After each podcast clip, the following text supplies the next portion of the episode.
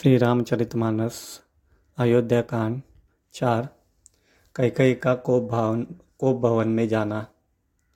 पापिनी मंत्रा ने बड़ी बुरी घात लगाकर कहा, कोप भवन में जाओ। सब काम बड़ी सावधानी से बनाना।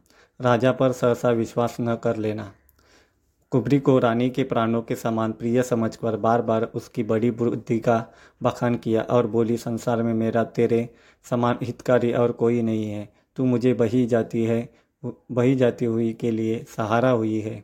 यदि विधाता कल मेरा मनोरथ पूरा कर दे तो ये सकी, मैं तुझे आँखों की पुतली बना लूँ। इस प्रकार दासी को बहुत तरह से आदर देकर कई कई को भवन में चली गई। विपत्ति कलह बीज है, दासी वर्षा ऋतु है कई कई की कुबुद्धि उस बीज के बोने के लिए ज़मीन हो गई। उसमें कपट रूपी जल पाकर अंकुर फूट निकला। दोनों वरदान उस अंकुर के दो पत्ते हैं और अंत में इसके दुख रूपी फल होगा। कई कई कोप का सब साज सच कर कोप भवन में जा सोई राज्य करती हुई वह अपनी दुष्ट बुद्धि से नष्ट हो गई। राजमहल और नगर में धूमधाम मच रही है। इस कुचाल को कोई कुछ नहीं जानता। बड़े ही आनंदित होकर नगर के सब स्त्री पुरुष शुभ मंगलाचार के साथ सज रहे हैं। कोई भीतर जाता है, कोई बाहर निकलता है। राजा द्वार में बड़ी भीड़ हो रही है। श्री रामचंद्र जी के बाल सखा राज तिलक का समाचार सुनकर हृदय में हर्षित होते हैं। वे दस पाँच मिलकर श्री रामचंद्र जी के पास जाते हैं। प्रेम पहचान कर प्रभु श्री रामचंद्र जी उनका आदर करते हैं और कोमल वाणी से कुशल क्षेम पूछते हैं। अपने प्रिय सखा श्री रामचंद्र जी की आज्ञा पाकर वे आपस में एक दूसरे से ही श्री रामचंद्र जी की बड़ाई करते हुए घर लौटते हैं और कहते हैं, संसार में श्री रघुनाथ जी के समानशील और स्नेह को निभाने वाला कौन है?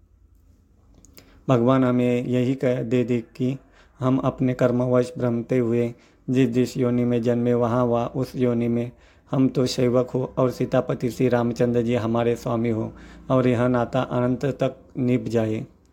नगर में सबकी ऐसी अभिलाषा आए, परंतु कई कई के हृदय में बड़ी जलन हो रही है।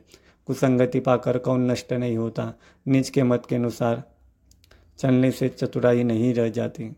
संध्या के समय राजा दशरथ आनंद के साथ कई कई के महल में गए। मानो साक्षात स्नेह ही शरीर धारण कर निष्ठुरता के पास गया हो। को भवन का नाम सुनकर राजा सहम गए। डर के मारे उनका पाव कांपने को नहीं पड़ता।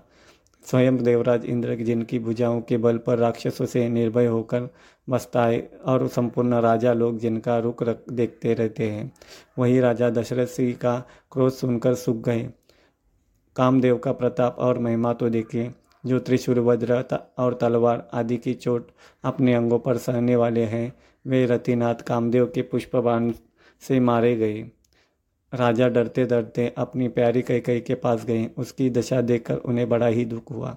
कई कई ज़मीन पर पड़ी है, पुराना मोटा कपड़ा पहने हुए है, शरीर की नाना आभूषणों को उतार कर फेंक दिया है। उस दुर्बुद्धि कई कई को यह कुवेशता, बुरा वेश कैसी फब रही है? मानो भावी भवन विधवापन की सूचना दे रही हो। राजा उसके पास जाकर कोमलवाणी से बोले, हे प्राण प्रिय किस लिए रिसाई हो? यानी रूठी हो।